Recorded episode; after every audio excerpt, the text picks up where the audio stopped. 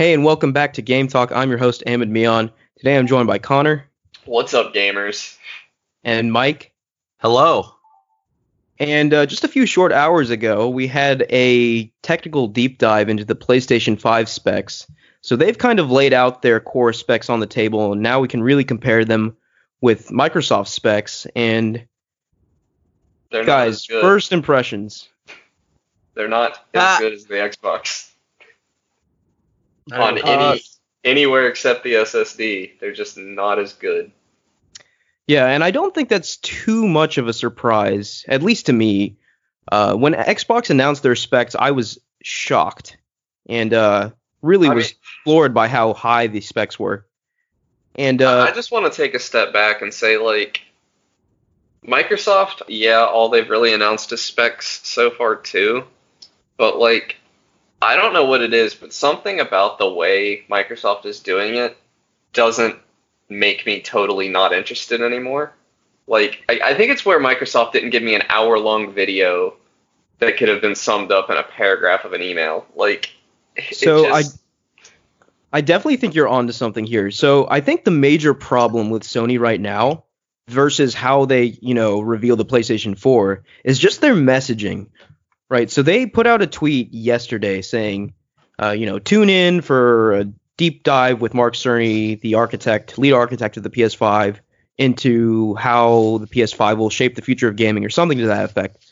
And this blew up on Twitter and social media and generated so much hype around this, which clearly now we see was unwarranted. Yeah, I mean, all, all all hype I had, and I didn't have a ton for the PS5, but it's just gone. I just don't care anymore. Like, I'm gonna ignore tweets that have PS5 in them now. Like, I just it See, doesn't. Connor, but here's the thing: when they do their major reveal and show their launch lineup, everyone's going to be singing a different tune again. Their launch lineup is not gonna be good. Their launch lineup has never been good. Oh, See, I think, I think with the advent of the Nintendo Switch, just showing how massive a good launch lineup can set you, uh, like just how it could set you up for success. I feel like companies have to take that into account now. I feel I like mean, I, the days of having a weak launch lineup are kind of gone. they're gonna have like The Last of Us 2, and that's gonna be on PS4. Like, I just don't. Well, we have the Bluepoint game we've talked about before, the likely Demon's Souls remake. Yeah. Ah, if that's PS5 exclusive, I'll I'll just have to miss that one probably. Yeah, it's going to be PS5 exclusive. Yeah. Um, but yeah, so just to take a little bit of a closer look at the specs, in terms of GPU, uh, they've got 10.28 teraflops, 36 CUs at 2.23 gigahertz, and they made sure to tout their variable frequency. And right. um, and they they also made a point to mention that um, teraflops isn't all that matters. I mean, obvi- you know, if you know GPUs, you know that. But like for the And espe- layman, basically, a, a teraflop is a calculation that comes from like number of cores and f- the frequency those cores are running at. And it's worth noting that the PS5 has fewer cores running at a higher frequency, which Mark Cerny claims is going compared to be Xbox. Ad, yeah, is going to be advantageous, even compared to the PS4. yeah. It's fewer cores running at a higher frequency, which could be advantageous, and that might close the gap a little bit hardware wise between the PS5 and the Xbox Series X. But it's also worth noting the Xbox Series X is boasting, was it 12 or 13? Uh, 12, 12 teraflops. Okay, yeah. And you know, numerically, that's just better. You know, 52 CUs at 1.825 gigahertz And whereas the the PS5 is like 36 CUs, I think. at 2.2 gigahertz. Yeah. Right. And so it, it's hard to say right off the bat how big of a difference that makes. I mean, I can tell you Naughty Dog is going to make some gorgeous games on this thing. Yeah. That's probably going to blow everything Xbox has out of the water. And uh, I, I other think than Guerrilla that, I Guerrilla Games as well with Horizon. They I think they've achieved a sort of visual benchmark. Horizon on looked good. I wouldn't say Horizon looked better than anything Xbox has, but I will say it's a gorgeous Mm. game. I'm sorry, but I would say that I think Horizon looks significantly better than See, I don't anything think I've seen on Horizon is- Xbox. I mean, it's better than any exclusives, but it's not better than some of the third parties. I don't think. Like, I wouldn't say that Horizon looks better than like Battlefield 5. Hmm. Okay, we'll just agree to disagree there. Yeah. But um, in terms of CPU, well, comparing the two consoles, They're, they're pretty much the same, yeah. And memory's pretty much the same, 16 gigs of RAM, GDDR6 RAM. Um, memory bandwidth, PS5's 448 gigabytes per second, and Xbox is kind of weird. They have like 10 gigs of their RAM at 560 gigabytes per second, and 6 gigs at 336 gigabytes per second. So it's kind of divided. Right. And I I don't think that's going to end up that's not going to make or break a console. Like I don't Yeah. think I don't think the end user is really going to see that very much. That's just going to affect how difficult it is to develop for potentially. Excuse me. Yeah. And I think the final specification of note is the internal storage. Microsoft has one terabyte of a custom NVMe SSD, and Sony has a custom 825 gigabyte SSD. And, And they, uh, he he talked about that SSD for like 30 minutes today. yeah, that was one of the two major points of that talk, which is And really interesting. I The think SSD is important. I think having the SSD, having those lightning fast load times, that's super significant. Like that, you know, I have an SSD in my PC and it was a game changer. And just to put a number on it, the number he threw out was 5.5 gigabytes per second raw data, and then 8 to 9 gigabytes per second for compressed data. That's obscene. That's and even more importantly, he's saying uh, it's it's a hundred times faster than the PS4, yeah, which is Well, the- a number that's going to make sense to gamers. I think you know. Yeah. Uh, but Yeah. i i I'm going to play. I just I'm going to explain why this doesn't excite me. okay, The difference between this and the PS4 is gigantic. oh, absolutely. the difference between this and any other SSD, it's there, but it's not gonna make my decision on buying a console. It's absolutely not gonna affect the way games are developed. I think he's out of his mind if he thinks that the Mm. difference between their SSD and everyone else's SSD, it doesn't matter. They're they're all lightning fast. They all have most of the advantages he listed. The only thing that their custom solution had was uh, priorities and the built-in decryption, which is significant, but it's not it's not going to decide whether or not I buy a console. It's certainly not. I think that would be insane. I think we will see some very creative stuff come out because of this SSD. But again, that's that's It's years it's an years down the line. It's not be- yeah, like because it's an SSD, that changes the way you can develop games. Like the things he mentioned, like the way you can stream in an open world now, the way you don't have to repeat um the repeat assets all over, but that's true of any SSD. You're right, but but this is better than any SSD on the market right now. I think. he- yes, he did say that it's better. He also said it's not going to be better by the end of the year. Well, oh, yeah, these But- things progress so quickly. But I- just I comparing it to, sorry, go ahead. I, I agree that like it's an amazing thing and it's going to change the way games are made, but there's nothing he said today that convinced me that a game that will be made for the PS5 could not be made for the Xbox or for the PC as long as there's a solid state. Yeah. I mean, I think the biggest thing that will impact the way games are made is the CPU, which, you know, the Xbox One has as well. But just comparing the SSD to Microsoft's SSD, they had 2.4 gigabytes per second raw uh, I/O throughput and 4.8 gigabytes compressed. So ostensibly, the PlayStation 5 is like twice as fast. over twice as fast. Yeah. And that Um, matters, but like at, at some point like being w- when we're talking about the PlayStation's is twice as fast as the Xbox One, right? Or or the Xbox Series X.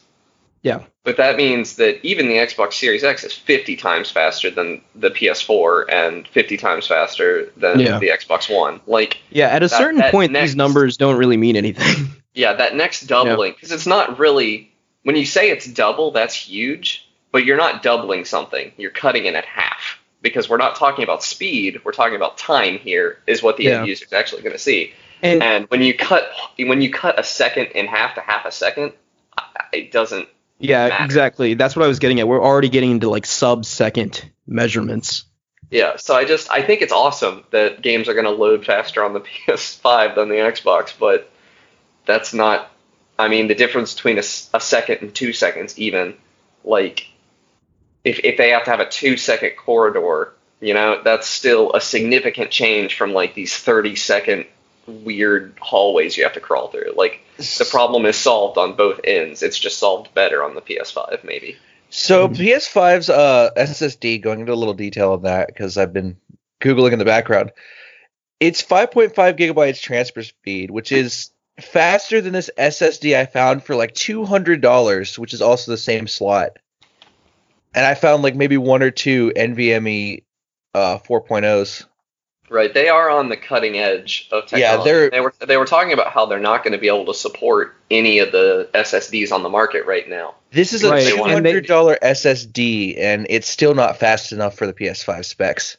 So Right. just just for further clarification, you will be able to supply your own custom SSD as a form of like expanded storage, but they said the uh, the PlayStation 5 team will have to vet third-party SSDs to ensure that they're compatible with the PlayStation 5. Yeah, they need Which- at least a 5.5 gigabytes transfer speed, which isn't even on it- the market yet. It sounds a lot like the old PlayStation Vita problem to me.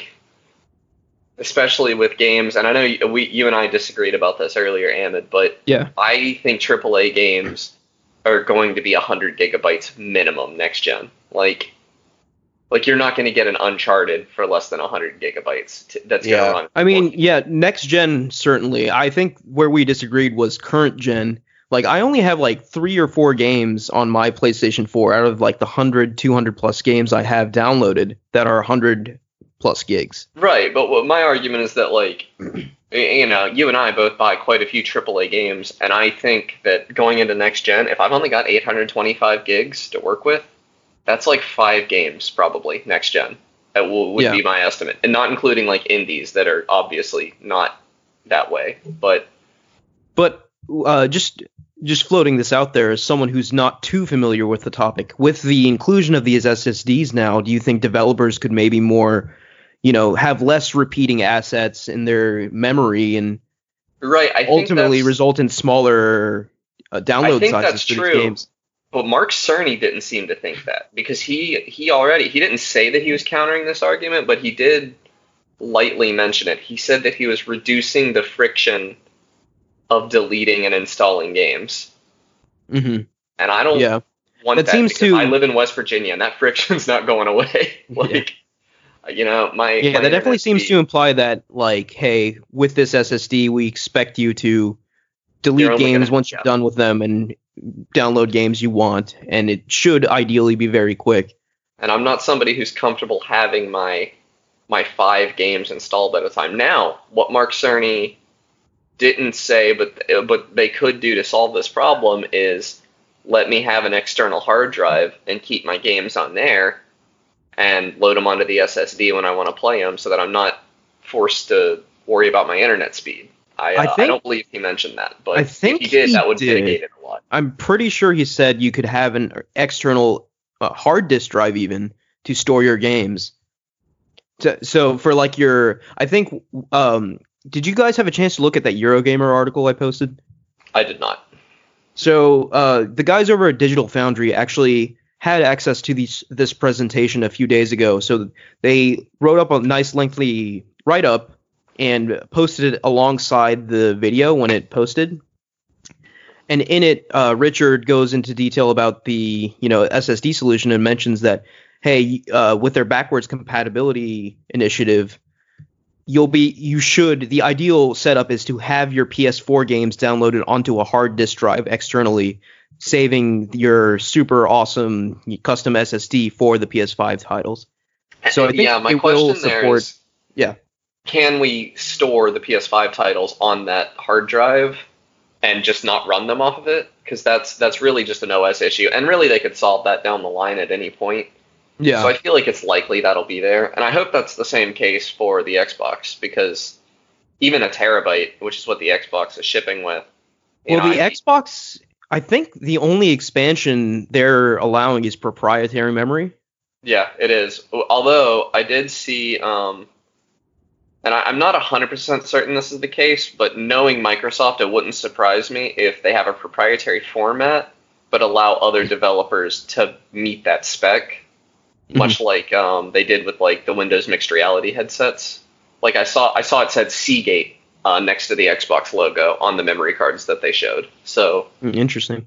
I uh I, I might be reading too much into that. I'm really not certain. Seagate just could be the manufacturer they're going with, but Right. yes, I I do. But you can also plug an external hard drive into the Xbox Series X for use with backwards compatible games. Okay, great. Uh, So uh, uh, speaking of backwards compatibility, uh, the PS5 that was something they mentioned. doesn't yeah. really have it. it. No PS3, no PS2, no PS1. Uh, yeah. So far, they've only announced PS4. Though I will say, did you notice that image they flashed up when they uh did the show like the PS5 and PS4 compatibility? There was totally a, a slot where PS3, two, and one should have been. I was just like, oh god, that's And such a tease. Yeah, and I, I'm not. I don't think that was a tease. I don't think. I don't think they'll do it either. Uh, Yeah. I don't. Yeah, I I know they're supporting. I think PS4 and up. I think for future PlayStation generations, like we're at the point now where like not having backwards compatibility is silly because people have so many digital games now, and you know all these services are giving away games for free. It'd be silly not to have those games going forward. Also, yeah. you, you've read more about this than me, but th- there was some confusion I saw online about whether or not it would even be backwards compatible with all PS4 games. I saw, you know, he It- said it would yes, be compatible with at least be. the top 100. It will be. Yes, it will be. So what he said was, um, it the compatibility will be there, but they have to test games on a game by game basis to make sure it's optimized because uh, some PS4 games will just the, the, the PS5 is too fast for them and Mm. they won't run properly. So they're testing the at, at this point they've tested the top 100 most popular games and optimized most of them. But they said, you know, do, like 100% like day 1, 100% of the games won't work right out of the box, but like as the testing team, you know, goes and evaluates the games, eventually everything will be pl- playable. So much like how Xbox has done it. Yeah, pretty much like how Xbox did it. See, I don't love that, but I uh, I also don't have a massive catalog of PS4 games, so I'm not going to sit here and rant about it. You know, Yeah. I uh, I don't know. I know I can say this: the Game Boy catalog was gigantic, and anecdotally, Nintendo tested every single Game Boy game in the Game Boy Advance before they released it. That's crazy. Every single game in the catalog. Yeah, and that wasn't even like a massive hardware improvement. No, but it was a massive catalog. I mean, the Game Boy had one of the biggest catalogs in gaming ever. Mhm. Everybody was making stuff for that thing. Well, you know, at the time like it was the only handheld console. It was No, it revolutionary. Nah, Really? It was it was the worst one on the market. The Atari Lynx was better. The Sega Game Gear was better. okay, clearly you know more about this than me. Oh yeah, no, the Game Boy was the worst on the market, but it had the best games. Pretty much was the thing. Which you know is probably what's going to be. You know, the PS5 is going to be the weaker I- console. honestly, I I never even- I had never heard games. heard of the uh, that Atari handheld. Oh, it was. What- what was that again? It had What was it? nothing. The What'd you call it? Atari Lynx, I believe it was called. Lynx. It had a L Y N colored- X. Uh, yeah, I think so. Interesting. It ha- I don't have one, but it had a colored a colored backlit screen. instead of the Sega Game Gear. Like Nintendo was so behind on all that stuff, but the Game Boy had Tetris. So what are you gonna do? Yeah. Right. But just to touch on one other point with the PS5, so the presentation had two major points that Cerny emphasized. One was as- was the SSD, and the other was their 3D audio initiative. Yeah. And um, what do they call it? Their Tempest engine. So it seems like uh, audio is a big focus for uh, the the engineers of the PS5 this time around, which is really interesting. I don't think we have ever had audio be front and center for a console design. And And, uh, they also made a claim that I, I mean, I'll believe it when I see it. I guess it sounds like bogus now, but I've eaten my words before. But Mhm. um, they they claim to have a virtual surround sound. I think they called it. Yes. Where like you were just using your TV. sounds you like magic. did. Yeah, I mean, it sounds what it sounds like to me is just the the uh, the next step of like the Lost Woods thing that the N64 did. You know, like you could tell whether it was coming from left or right vaguely, but like they're saying that they can make it sound like it's coming from behind you now. That's insane. Yeah, and I think I'm sorry, I, I I'm a little ignorant to this, but they were talking about how like the audio, various audio profiles for this virtual surround sound are based off the like actual anatomy of your head and your ear. So Yeah, like he joked said about that getting he ear himself had his own custom uh like audio profile based off how his ear is shaped. And Yeah. the ideal virtual surround sound uh, audio setup will differ from person to person based off of your ear shape, which is insane. And uh, he said I- something like, in the future, to optimize the audio per person, they might accept like photos of people's ears so they can engineer specific to that. And he said when PS5 launches, they'll have like 10 presets or something to that effect. And you can select the one you closest uh, like most closely aligned to. But he said in the future, as they continue this technology, they'll have more methods to more accurately find your correct profile for audio. Yeah, I I don't know enough about sound to really even have an educated discussion about this, but it just sounds Yeah, me either. wild. I think it's uh, I think it's something new and exciting. Uh, yeah, I mean, I don't think I they're think is talking cool. about like yeah, I think there's something there clearly. I think it's mean, cool that they're doing Yeah. something different from just having, you know, like PS4 was essentially just, you know, hey, here's like a super beefy PS3. Uh, I can't really think of anything, you know, aside from PSVR, which came later. Uh, Yeah, I I can't think think of any interesting. innovations like, Uh, you know what I mean? Yeah, I'm glad they're still focusing on VR as well because I think that's a a glaring omission on Microsoft's side.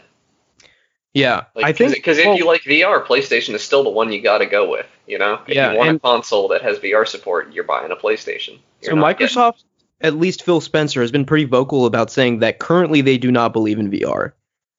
and that sucks to come from Microsoft, who built the headset that I have and really like. You know. That's Yeah. weird.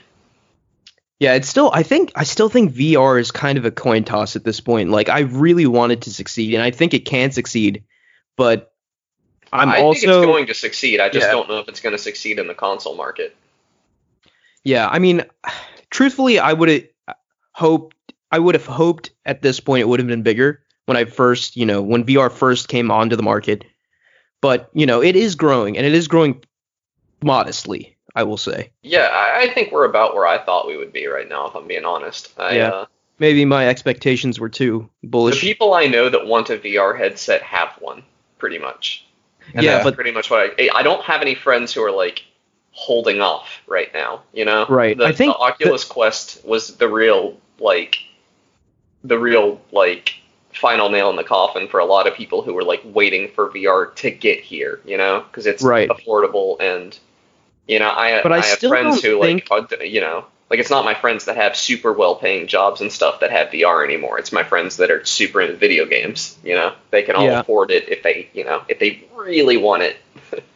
I still think uh, we're we're still like a couple steps away from breaching that mainstream dam, you know, like breaching that dam and like having everyone like come in and like you know, your mom or dad has a VR set for whatever reason. Like Yeah, I don't know what innovation that will take to get that to happen, but or if that can even needs happen. to be easier. I think, like the Oculus Quest, I couldn't hand to my stepmom. I don't think she Yeah. could set it up. You know, it would be. I mean, she probably could, but she would say that she couldn't. You know, like it, the instructions would come up and she'd get intimidated.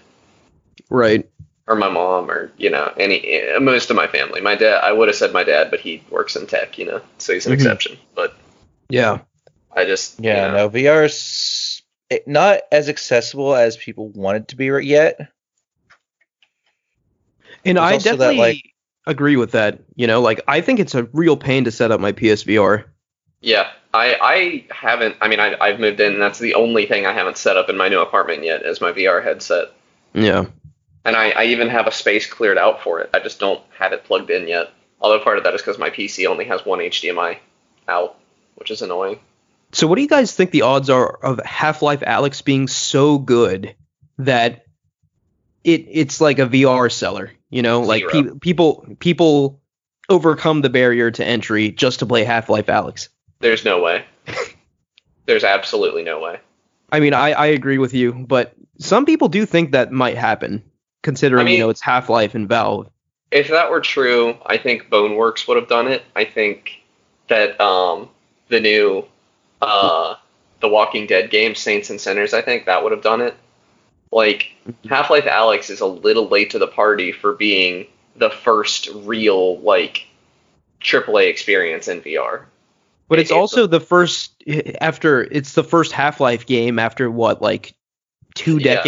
And they waited long enough for anybody for other than the absolute diehard fans to lose interest. You know, Yeah. like if this had come out in 2013, I would have bought it just because of the meme. But right. like, I don't care anymore. You know, I was never a diehard Half Life fan. I cared because it was like the thing everybody cared about. When's Half Life 3 gonna get here? But Yeah. they've missed me on that hype train. You know, I, I don't think I'm gonna get Half Life Alyx, and I don't have any hardware reason not to. I just don't care. Yeah, it's it's really kind of shocking to me. Like it, it felt like a no-brainer. Like, well, just make Half-Life 3, sell millions and millions of copies, make money. Like, I don't really understand why they didn't do it. Yeah. I I mean I think it has something to do with their confidence in the game and how many people it can reach. Um, but what what I really think it is is uh, the writers aren't around anymore. I don't think the original Half Life writers. Okay. Uh, yeah, Half-Life's like one of those. It's it's one of those blind spots I have. I've never played Half-Life, but I, I hear about how great it is all the time. Yeah. I've played Half Life One and Two, and neither of them held on to me enough to finish them. I think it's one of those things like they were absolute masterpieces at the time, but now other games have taken what they did and done it better.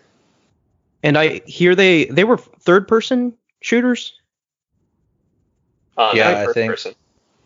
first person. They're first person, yeah. Okay. So yeah, I, I, I, I hear that they they pioneered that genre a bit, you know, like similar to Halo. Like FPSs, especially like narrative F- FPSs are the way they are because of Half-Life. At least that's Yeah. what I hear. Yeah, I think that's true. But I, I don't, you know, I, I agree that, you know, it broke new ground and everything, but it, it isn't in a position where I'm comfortable saying that it did it best. Like, I'd rather play Halo than Half Life 2 right now. Yeah. And speaking of Halo, I, I really just want both Microsoft and Sony to just it it I just think back to the PS4 and Xbox One reveals and I remember just having so much more fun at that time. I don't know if it was because I was younger or whatever, but I do think that they're both companies this time have changed up their strategy so much. Like gone is the ceremony of the reveal events and stuff like that. At least so far, we haven't gotten anything like that so far. We've just had like info dumps on random days and no uh no real game footage or anything yet. I'm just I don't know. I'm holding on for that announcement and I'm starting to think maybe we won't get one this time, which would really suck. But yeah. I feel Yeah, like they need to do something like that to generate hype for next gen.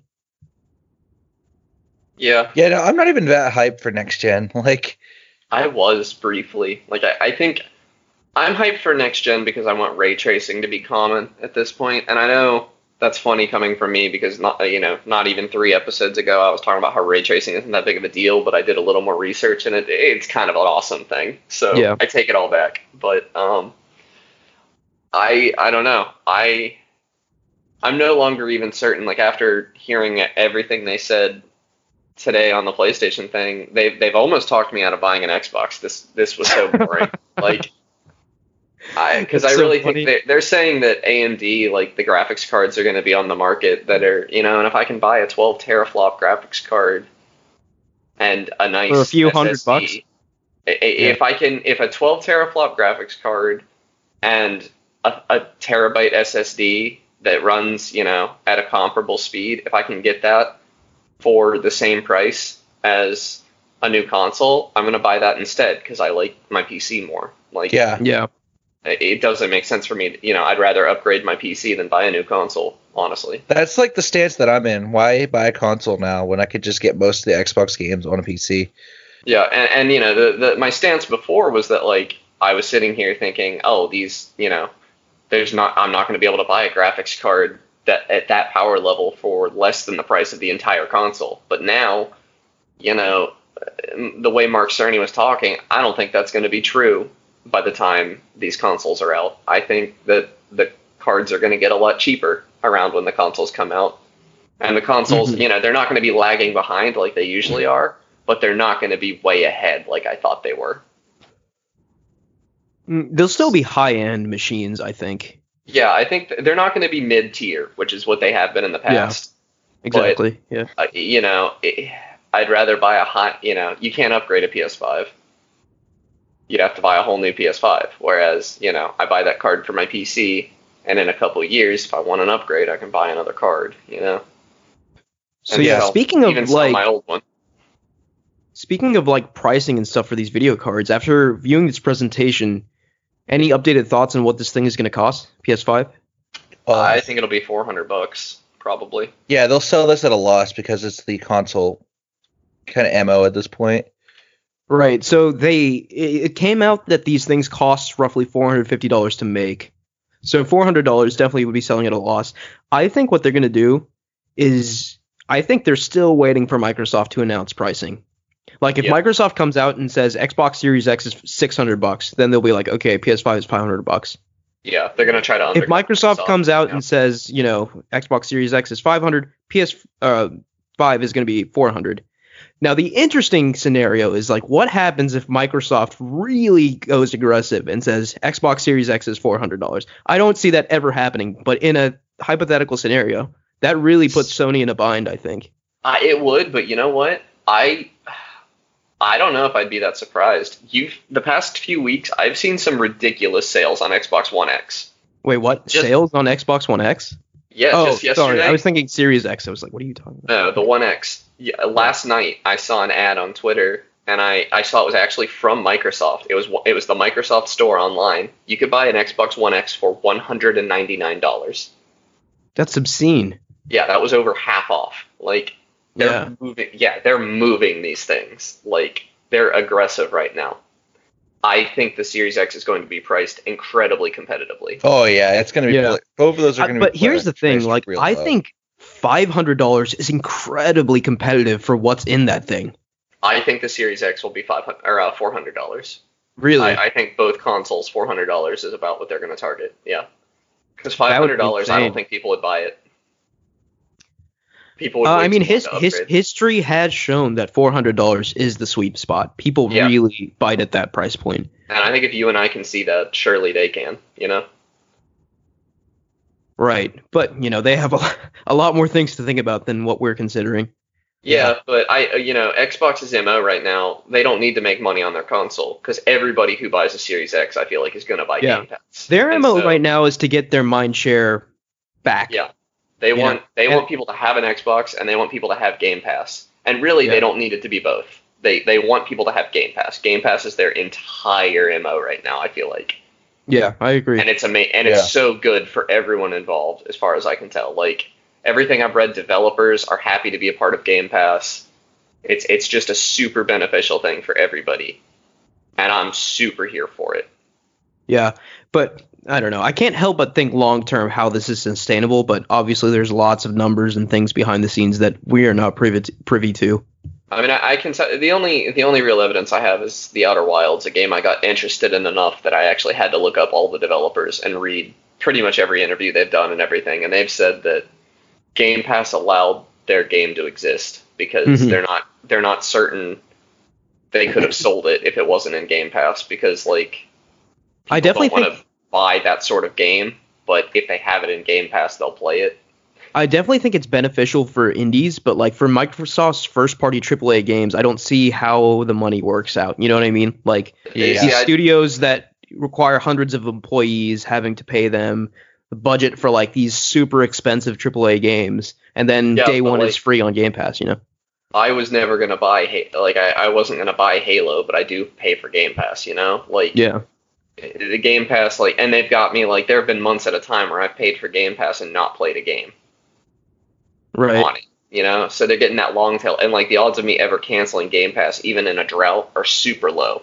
So like, I think they're counting on that money that comes in even when they're not releasing games. It's probably a better system for them because they don't have that. Um, I I don't know if you guys have read the Game Dev Business Handbook, but it's very much about rationing your money over these long periods of time Oh, because you get all course. your money at once and Xbox is allowing developers to maybe move away from that because if you're getting money from Game Pass, that's consistent income. That's not this. Uh, that's not this. You know, uh, dra- you know, feast or famine that they're used to, and it changes. It changes a lot. You know, they're not afraid. They're maybe a little less afraid to release a stinker because, you know, they can make that game and learn from it without necessarily taking a gigantic financial hit from it. Yeah, that's true. It definitely mitigates risk. Yeah. Yeah, no, there's not as much risk anymore with but because at least Game Pass, you know they're getting paid. It's Right. same thing taking exclusivity agreements, say with Epic. right. And a lot, So- you know, there's a ton of overlap between um I just want clarification though. Are we sure that Game Pass money goes to devs? Because I thought Yes. that went to Microsoft. I mean, they're definitely uh, Microsoft is definitely the developers are getting that money at some point. Well, I- I Microsoft's definitely know. like paying them to put their game on Game Pass, I believe. Right. Yeah, I, I don't believe anyone's allowed to talk about it. I'm pretty sure it's all un- buried under Yeah. NDA. But uh, Yeah. the way that, that the um the way that the Outer Wilds devs talked about it, they talked like it was extremely beneficial for them. Hmm And I, I assume it's got to be fairly beneficial. I mean, the fact that Final Fantasy 15 is on there, you know, it, it's probably about as beneficial as Steam sales, you know, Yeah. because I, I think of that because Square Enix always goes all in on Steam sales. You know, their games are 20 bucks a year after release on Steam, Yeah. if even a year. Yeah, I don't know. I just I'm just looking forward to the big reveals with the games. I think I just want to see games at this point. I'm sick of hearing about specs. Honestly. Yeah. Yeah, no, I I just want to see games. I think what Sony did here was a mistake. Honestly, I think they should have just put this video out without announcing it on any tweet or anything. I Uh, agree. They should have just put it out, and then no one would have gotten hype for it. And It now there's a have been sense of I mean, it immense. should have been a GDC disappointment. talk. It should have. They should have. I mean, it, us. it it straight up Yeah. was a GC GDC's talk, but you know GDC got canceled. Had they told us that yesterday, this hype would not have happened. Like Yeah. if they had said this is a GDC talk that we're going to release anyway, Yeah. they would have mitigated all of this. You know, if they'd have just said that. Yeah. So like I, I am torn a little bit because like the geek and the nerd in me, I, I I hear these talks and I'm like, okay, this is kind of neat and everything. But Yeah. at this point, the gamer in me is so hungry for next gen games that I'm just like, ultimately, I really don't care about this and I want to see what games are cooking. Ultimately, we- that's the most important thing. Can we talk about that for a minute? Because we're in a weird drought right now. Like, not not We are- specifically. Like we have we have Doom and we have Animal Crossing coming this weekend, and that's huge. Oh, that's I'm excited. I mean, 2020 as a whole is pretty huge, but yeah, you're right. So far, the year's been kind of dry. like Nintendo specifically, I'm sure you guys have, uh, you know, somewhere you've heard we're in a the longest drought ever of Nintendo Directs. Really, that's interesting. The Yeah. only thing we know soon. is coming is uh, maybe you know, Breath of the Wild 2 and Metroid Prime 4. That's I all saw we that know rumor. about. Yeah. No, I saw Like a the- rumor that there's going to be a direct soon with those two titles. Yeah, I mean, but that's all it is. It's a rumor, and I'm pretty sure it's just based on a 4chan post. You know, we don't have any. Like they had their, they had like a Nintendo Indie Direct thing like yesterday, I think. Yeah. Yeah. and that was good. But like, uh, uh, what is Nintendo doing? Like, I did no see- idea. a news article that said that uh, Sakurai had planned to announce the next fighter for the Fighters Pass 2 at this point, but obviously due to coronavirus, uh, that was delayed, and development has been delayed on the Fighters Pass. So I imagine that's impacting all of this too. Yeah, and, and they probably haven't said that it is because they hadn't announced a direct anyway, and that's just kind of how Nintendo works. They don't say anything, but right. Very traditional Japanese it's company. still very strange. Like Nintendo doesn't like to announce a game less than six months before it comes out, and that's even optimistic. You know, there are a few exceptions like Mario Maker 2 in there, but like that means that after Animal Crossing comes out, like what's Nintendo doing for the entire rest of the year? There's got to no be idea. at least one thing coming in the fall. There has to be. You know, there is every year. So Yeah, it's just a matter no of we don't. it is. Yeah, we don't know what it is yet. and that's that's just wild to me. I, I'm not somebody who like needs to hype about things. I don't think. I mean, I like to. I like to get into the hype sometimes, But sometimes I, I it see, burns you like this today. Oh yeah, that sucked. I mean, I wasn't even like crazy hyped for this today, and it burned me. Like I was just, See, I, I, had saw- forgotten about it until you mentioned it this morning, and I still was annoyed by how boring this thing was. I somehow psyched myself up into thinking like we were going to see the console, we might see a game or two. No, like definitely not. Yeah, it, it was a very boring presentation, and it, I, I think it probably hurt, hurt the brand a little bit. I think short term, yes, I agree. I think long term, it's not going to matter. I think when we finally get those game announcements and reveals, I think everything will be to water under the bridge. But until that point, we're going to be sitting here wondering if that's even going to freaking happen this time. I, I really do think that it's it's Sony's mo to not have a good game for the first two years. like Yeah. it, it just is, you know. I mean, we had Yeah. Bloodborne right on PS4. Other than that, like Gathering I mean, Dust. I know I, I mean, keep I saying it. I know I keep saying it, but the Bluepoint game, I think, will be a solid game. Like I think it'll be a very Are- good game, especially if it's Demon's Souls. exclusive. Bluepoint's next game is next gen exclusive for sure. Uh, okay, Yeah. we'll see. Yes, we shall see. But if it's if it's a Demon's Souls remake, it's not going to be like that's not a system seller. It is to me. Okay, but to most people, I don't think so. Yeah. No, you're you- you're right. Yeah. I think but the thing is like we know of a lot of Sony first party game or f- first party studios that are silent right now that should have something coming soon. Like I think uh Guerrilla Games is due for something. A lot of people are thinking Horizon 2 may be a launch title. You know, we we're the Spider-Man 2 is imminent. That's happening Yeah, at some point. Spider-Man Two Yeah. would be huge as a Yeah. launch title. That's that, and I think that's probably going to happen sooner rather than later. And of course, the big bombshell, God of War 2.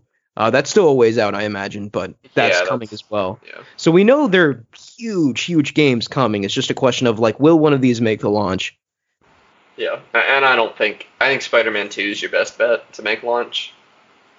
Yeah, Yeah. I think I think Insomniac could probably crank one out pretty quickly. And I and I also think um, Spider-Man ben- stands to benefit a lot. I think like there's a lot of speed From next gen game. tech. Yeah. Yeah, and from this SSD tech SSD, yes. There's a absolutely. reason they keep talking about Spider-Man when they talk about the SSD tech, and I think that's like, you know, they talked about having to have 400 mailboxes or whatever, and like not being able to design is interesting. I think they could have a more interesting city in a smaller, smaller size with Spider-Man, but um, I'm not gonna say anything for certain. But I think Spider-Man 2 would be a game that has a lot of potential to show off the tech in interesting Yeah. ways. I agree for sure. I don't know. It's it's just a lot up in the air. Yeah. I, I was I was hungry. I expected to be fed, but then I wasn't, and I'm still hungry, and now I just feel kind of gross. Yeah, yeah, I get that. But anyways, on a more positive note, let's just talk about what we've been playing. I think you I- should start us off with your Final Fantasy 15 update. That is very true. Um, so for Final Fantasy 15, I so like last time I told you that I was really enjoying it. I was doing lots of side quests and such. I'm starting to get burned out on the side quests because that's literally all I was doing. So I decided to progress the main plot a bit. So after like, you know, what seemed like hours of just fishing and camping and doing absolutely nothing, I finally started to uh, put the gas on the main story. And I've reached the first, I think, major town, um, which is really it's really quaint. I like it a lot. The big generator town, It was like I'm not really sure if it's Listalia, I think. maybe. Lestallum, I think. Yes, yes, Mike, Mike, that's right. Yeah, that's that's the one I'm thinking of. Yeah, I love that town. Yeah. Yeah, I, and I, I love just like you know exploring the little street corners and alleys and stuff. And uh, yeah, I'm kind of just uh, I want to do the main story for a good chunk next because yes, I've I've I've kind of had my fill of running around doing side quests for people. But yeah, that's you're probably super over leveled for the story right now as well. probably yeah, actually yes, I am. Yeah, I'm like Yeah. way over leveled, which is not ideal because I think the combat is good when it's uh, when it presents a challenge. Um, Yeah. And I don't want to steamroll through it for sure. So that's my quick Final Fantasy update. I would have more, but then I got completely enthralled with a new game, a new PlayStation 4 exclusive that came out recently, Nioh 2. Oh, that's out. Yes. I didn't know. So I've been playing so much Nioh 2, and it is so difficult and so good. Remind um, me, Nioh was one of your highest. Uh, it was one of your top five most difficult. Yeah, a- and I said I'd put it at number one, honestly, last time. yeah. Um, Was it the one Yeah. that you said you could beat in like a tight hour and a half? no, that was Sekiro. Okay, I just want to make sure we're on the same page. Yeah. So, So Nioh 2 is just it it iterates on Nioh in all the right ways. It has all the, you know, complex combat mechanics, three stances, high, mid, low stances from the previous game, but it adds more weapon archetypes and it adds more combat options as well. So now you have like access to a demon mode or whatever, and you select your demon spirit at the at the start when you create your character. And the cool thing about this demon mode is that is that you have selective abilities that you can use that drain your like demon gauge. So now you have like a health gauge, a stamina gauge, and a demon gauge. And like certain enemy attacks, you know, like certain attacks you can parry, certain attacks you can jo- dodge, but now certain attacks that are unblockable, you can parry with your demon parry. So like it it adds another layer of like okay, I'm going to dodge this attack. Okay, this enemy flashed red right before this attack. That means I can if I time it right, I can demon parry this attack. And it just adds another thing to consider uh, in the combat. And just it's so incredible. It's so difficult. I was actually playing this uh Nioh 2 before we recorded today and I'm stuck in this you know the the trademark poison area for any Souls like game, and I'm just like pulling my hair out. Uh, but I hate I'm- that trope. it's a trope that needs to go away, or at least be you know innovated on, because Yeah, it needs to literally be every Souls like game has that uh, without fail. But but no, I'm I'm having so much fun with it. The bosses are terrifying and uh, anger inducing, and I've screamed at my TV way more than I should have at this point. Uh, but I love it so much. I love I love the struggle of these Souls like games and just besting them through experience and the game teaching you how to play it right. Yeah. I mean, yeah. I don't have anything to say. It's a Souls game, essentially. You know, it's Yeah, the only thing I wish they would have done for Nioh 2, like I said for Nioh 1, it was like mission based, sort of like Demon's Souls, right? You select your level and then you play through that, and yes, the level has some good level design, but it doesn't have the insane interconnected wor- world of like say Dark Souls or Bloodborne. And I was hoping Nioh 2 would improve that, but it didn't. It's just it's essentially the same level format as Nioh 1. Which which is a shame, but I guess, you know, they're not trying to go for that interconnected world like Dark Souls is. So yeah, those those are still a couple areas I think Dark Souls has over Nioh and Nioh 2. Like Dark Souls has the intense lore and story. Nioh 2's story is largely forgettable. I think I, I don't really think it matters at all. The core experience is in the combat and the gameplay and the enemies and the bosses. see, and that just shows you like that you and I play those games for different reasons. Because the I don't like I don't play Dark Souls for the difficult combat. That's just something I have to get through to get to this juicy story. Yeah. Yeah. I mean, I I, I don't want to say that um I don't care about the story. I definitely do. I love the lore and the Souls games, but definitely I think that's number two to my enjoyment of the combat. Right. Yeah.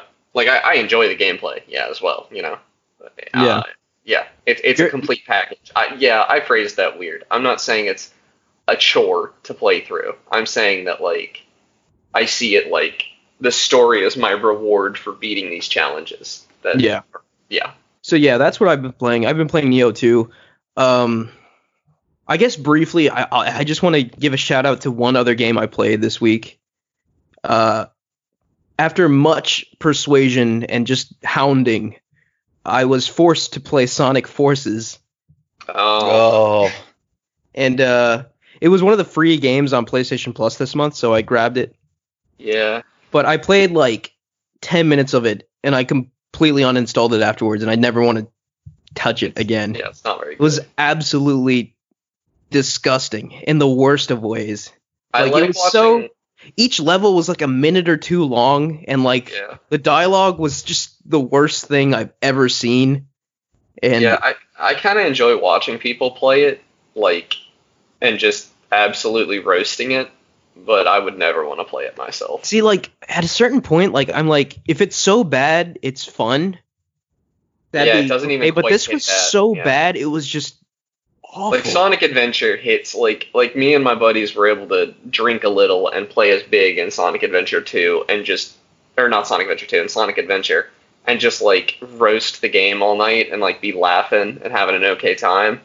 But Sonic Forces doesn't even give you that satisfaction. It like, was it's just, so. It was offensively bad, and that's all I have to say. I'm never touching that game again, ever. Never touching it again. Nope. no more Sonic Forces. let it be known. Mike, you want to go next? Uh, so I've been playing Planet Zoo. Oh, I've Like, heard that's very good. Oh yeah, I grew up with like the Zoo Tycoon games. So Planet Zoo is just everything I've ever wanted. Plus, it has Planet Coaster's build system, so I could literally build anything. It's great. So It's it's also it's, like zoo. It's just Zoo Tycoon on steroids. Yeah, it brings everything that Planet Coaster brought to the table. Plus, you have to worry about your animals not liking people, them being fed properly, everything looking nice. You can't have staff buildings out in the middle of middle of places, or guests will get angry at you. It's ridiculous, but I'm really enjoying it. Oh god, Frontier just does good job.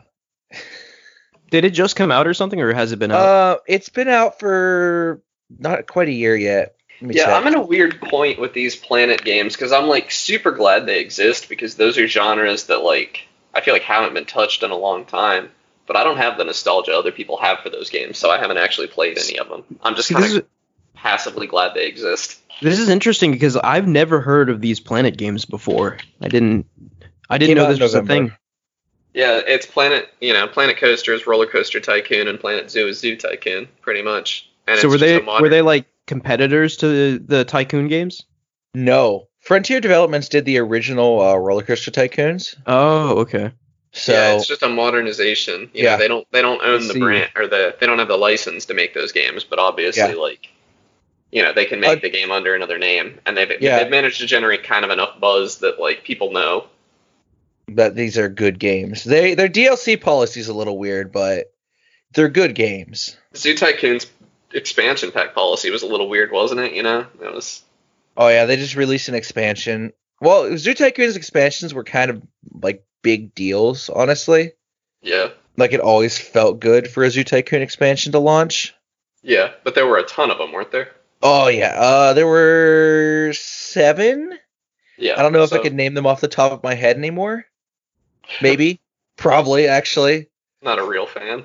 Uh, no, I think I can honestly. Do it. Do it right now. Uh, there's African Adventure, Extinct Animals, Marine Mania, or the Marine one. I don't remember its name exactly. Uh, Endangered Species. I'm forgetting one. No, I'm not. It's, Forgetting hold on. three. Am I? Am I? I don't think I am. I might have Did you say there were exaggerated. seven? Hold on. I'm literally looking this up because I'll be disappointed in myself because this is the second one. The first one had Dino Danger and uh, Marine Mania. So these Let's zoos see. aren't actual zoos, right? So like, because you can have dinosaurs and mammoths and stuff. I did name them all. I did it. I can't believe I still remember all those expansion packs. That's actually kind of embarrassing. Nah, I think you're just super into the series. All right, Connor, what have you been playing? Uh, it's I don't even know if I want to call it what I've been playing as much as what I played because it was Mhm. only like an hour and I beat it. Um, but a short hike was free on the Epic Games Store this week, and I I don't know. It's all it's all the time I play these tiny games and I like feel moved at the end of them. Like I, I'm usually like super excited to talk about them. A short hike was good and I'm glad I got it and it was free and all and I like enjoyed this little world that they'd made, and it almost scratched my Animal Crossing itch a bit because there's these like neat little animal characters that you talk to along the way. You play as this little bird, but I, I don't know if I'd have bought it. Is the thing. Yeah, and it, was, just a, it was just an hour long. yeah. I mean, when they say a short hike, they're not kidding. I didn't hundred percent Right. it or anything. I didn't really feel compelled to. Uh, I think the end there was supposed to be like some big emotional impact, kinda. You, you're like climbing this mountain, and you get to the top, and uh, there's like a weird reveal at the end. I don't know. It didn't hit for me. Like the, the I enjoyed the hiking part, like the the exploration and the flying was super fun, but the actual ending and like I think the fly back the flight back down the mountain was supposed to have this like kind of euphoric sense to it, and I think they kind of missed me with that. Mm. But I enjoyed the game overall. I just kind of I've played a couple of other really small games recently, I guess, that like really did something for me. And so I was uh, which which is like the worst thing to go into a small game with, right? Like go in with these huge expectations. But I did a little bit. So it soiled the experience for me just a little, but I would still recommend the game. I mean, it's still free on Epic Games Store right now. If you guys have an hour free, I would recommend you play it. It was fun, or at least add it to your library and play it later. Yeah. Uh, I'm afraid it will not still be free by the time this episode comes out, so I hope our dear listeners have been keeping up with the free games on Epic Game Store. Uh, that's really all I have to say about it. It was a neat little adventure, uh, super tight. I, I wasn't looking at the clock, but I think it was less than an hour to beat it. Uh, definitely longer if you 100% it. There were a lot of little things that I didn't do. Uh huh. Okay. I think next week, for the first time, we'll all be playing the same games. Yeah, it- Uh, which be is Doom pretty exciting. Crossing, Yeah, I mean, yeah, next week is probably just going to be Animal Like, Crossing, the, yeah, the podcast. talk about yeah talk about our towns for a bit. So, how- yeah. I'm excited too because I've kind of bought into the hype of Animal Crossing now. Like, like has been documented many times on the show. You two are huge Animal Crossing fans. I'm still kind of new to the series, but I will be pre-ordering this one and playing it on Switch day one, and I'm excited to to dive in and uh, experience it. yeah, like, I it's getting literally pre-ordered insane it. reviews on Metacritic. Quick question. Uh, I, I would like to get out there before the game comes out. Uh, we'll have had about five days on our islands when we record next. Uh, are you guys going to be time traveling? No. No. What does that mean? So, in Animal Crossing, there's only so much you can do in a day usually. Uh, New Horizons, I think, has done some stuff mit- to mitigate that, but also done a few things that make it a little more serious. In that, like, your island just doesn't have that much for the first few days. Uh, but you Oh, can okay. change the system clock on your uh, Ah, Switch, okay. and it's it's called time traveling by the community. It's kind of frowned upon by Nintendo, but they don't actually stop you from doing it. And uh, from what Well, I saw, it- it's more streamlined in New Horizons than it's been in any other entry. Well, I was going to say, if I can only do like, you know, 10, 15 minutes worth of content a day before getting into the meat of it, then probably. You Yeah, know? I think it, I don't think it'll be more than ten or fifteen minutes. But um, I'm almost I almost want to tell you, Ahmed, you shouldn't time travel because I think Really? Okay. I think you can kind of spoil the game for yourself by time traveling. I mean, like, what do Animal Crossing fans normally do? Is like time traveling normal? It's not. I would say that the average Animal Crossing fan does not time travel. Okay, Uh, I think I'll just I- do it normally then. I time travel after I've played the game for a bit, and I time travel if I miss a holiday or something. I'll time travel back so that I get to experience that without waiting a full year. hmm But um, the thing I will say is that Animal, and I want you, because I know you, Ammon, and I need you to not do this. Okay. Animal Crossing is a game you can very easily ruin for yourself by finding a strategy to it. Like, Like optimizing you- it or something? yeah, you can optimize. If you optimize Animal Crossing literally at all, you probably won't have fun anymore. Interesting. Like there, there are things you can do. Like there's a thing called the turnip market, which is essentially buying stocks. okay. And what you can do is you can buy a bunch of turnips and go online and find someone whose turnip prices are better than yours. So you can buy low and then on that same day sell extremely high. But if you do that, the game's over. Like you have infinite money suddenly. And that's the kind of thing Okay. I think yeah. you're cheating yourself if you like time traveling. Not so much if you're conservative with your time travel. Although I I would kind of say maybe don't do it on your first Animal Crossing game. Because I I might time travel a little bit. Okay, I- would, I- yeah, so I, I think that'll be be- conservative with it. I think it'll be interesting because we'll have different uh, different methodologies um, between us. So I won't be time traveling at all. I've decided that now. Okay. And uh, I guess you guys can do it as much or as little as you want. and Yeah, I haven't we'll, decided we'll have those two perspectives to talk about. I just uh, I'm glad I cautioned you about that before you got the game in your hands because uh, I definitely think you can get carried away. Like I, you can like I don't know if you'll have a bank at the beginning of New Horizons, but in previous Animal Crossing games, you've been able to like put some money in the bank and then like travel hundred years into the future, and then you just have the interest off of that money that you can live on. like Wow. Okay. yeah, yeah, because Animal Crossing does have an interest feature, you know. Yeah. But So yeah, I it is a game you can break if you if you bend it, you know. okay, So, yeah. That's noted. Thank you. Yeah. But I was I was just gonna say that I was sort of looking forward to this game, but where my hype really started is when I saw the reviews. The reviews are extremely positive for this game. Have you read any of them? Uh, I've I've looked at like the summaries on Metacritic. I haven't like Yeah. read a full review. I read a few, and they're kind of weird. Like I, I think they've earned the high numbers, but a lot of the stuff I read, I mean, they they they just didn't have the game long enough to to make that claim. Like we're still not sure what's in this game exactly. Although I did hear, Yeah. I've heard a rumor that the Froggy chair isn't in it, Mike. Oh no, uh. I can't. Game's bad. Nope. Game's Yeah, bad. Can't no, play the it. Froggy chair doesn't really. The Froggy chair is a meme uh, for the uninitiated. It's like Game's everybody's garbage. favorite Animal Crossing item, and it's probably. Oh, it's because it makes a farting noise when you sit on it. Is it really? I Yeah, didn't know that. it That's does so make funny. a farting noise. That's what I remember basically. Anyway, um, yeah, I'm interested. I mean, I think the crafting and stuff. I think they've simultaneously mitigated. ah, I don't. I don't want to talk about it too much until we have it in our hands. So I'm gonna stop Okay. myself now. Yeah, let's just Okay. save it for next week. All right, guys, thank you so much for listening. That's going to do it for us. Thank you, Connor and Mike. Bye, gamers. You can follow us at Ad Podcast Game Talk on Twitter. You can join our Discord by clicking the link in the description of this podcast. Please like, rate, and review us on SoundCloud, Apple Podcasts, iTunes, and Spotify, and Google Podcasts. All right, thank you for listening. Bye.